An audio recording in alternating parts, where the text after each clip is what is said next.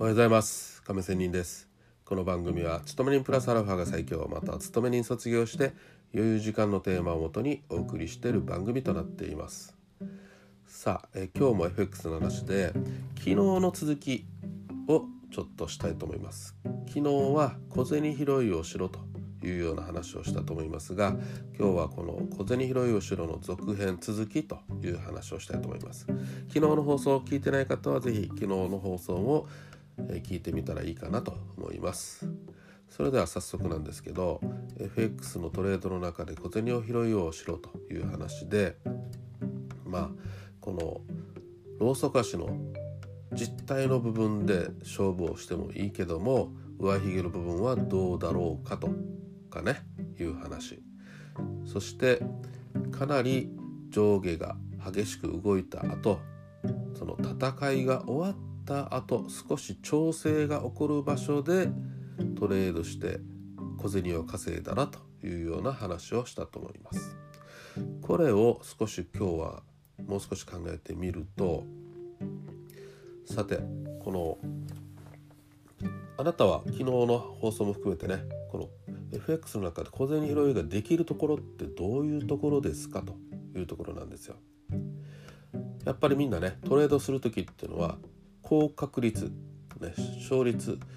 が、えー、高いところでトレードはすると思います。自分があここ上がるな下がるなと思ったところでトレードはすると思いますがさらに高確率にするためには感覚的ではなくてオシレーターとかねを使ったりとか、ね、移動平均線とか一目均衡とかを使ったりとかいろんな方法はあるじゃないですか。その中を使ってあこの条件もいいこの条件も合ってる。もう一つ3つ目何からが条件が合致してるというところで2つ3つ重なった時にトレードすればある意味勝率も上がりそうじゃないですか。ね、しかしトレードの中には雑でね、うん、思わず感覚的に何も見ないでねいろんなものも普段やっているオシレーターとかも見ずに思わずトレードをしてしまって勝ったり負けたり、ね、勝ったりすれば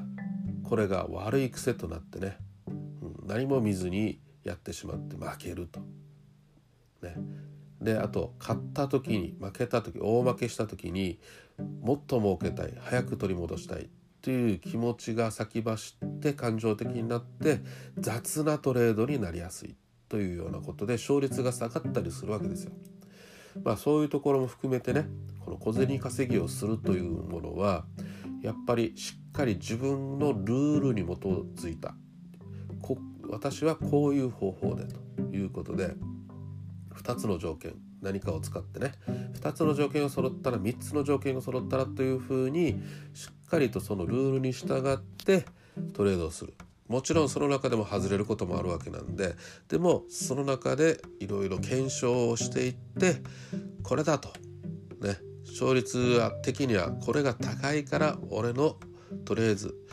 のあのルールとしてはこれだということで淡々とそのルール通りにやっていくっ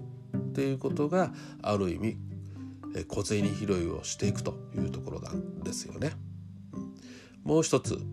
これ私もここ最近よく言うことなんですけど長い時間ポジションを持つスイング的よりもスキャル的にトレードをした方がいいのではないかと。ね、この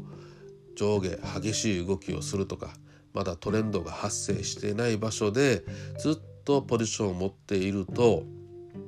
ね、利益になったり損失になったりでレンジだったらずっと持っていても大して金額は変わらないと。レンジなのでね、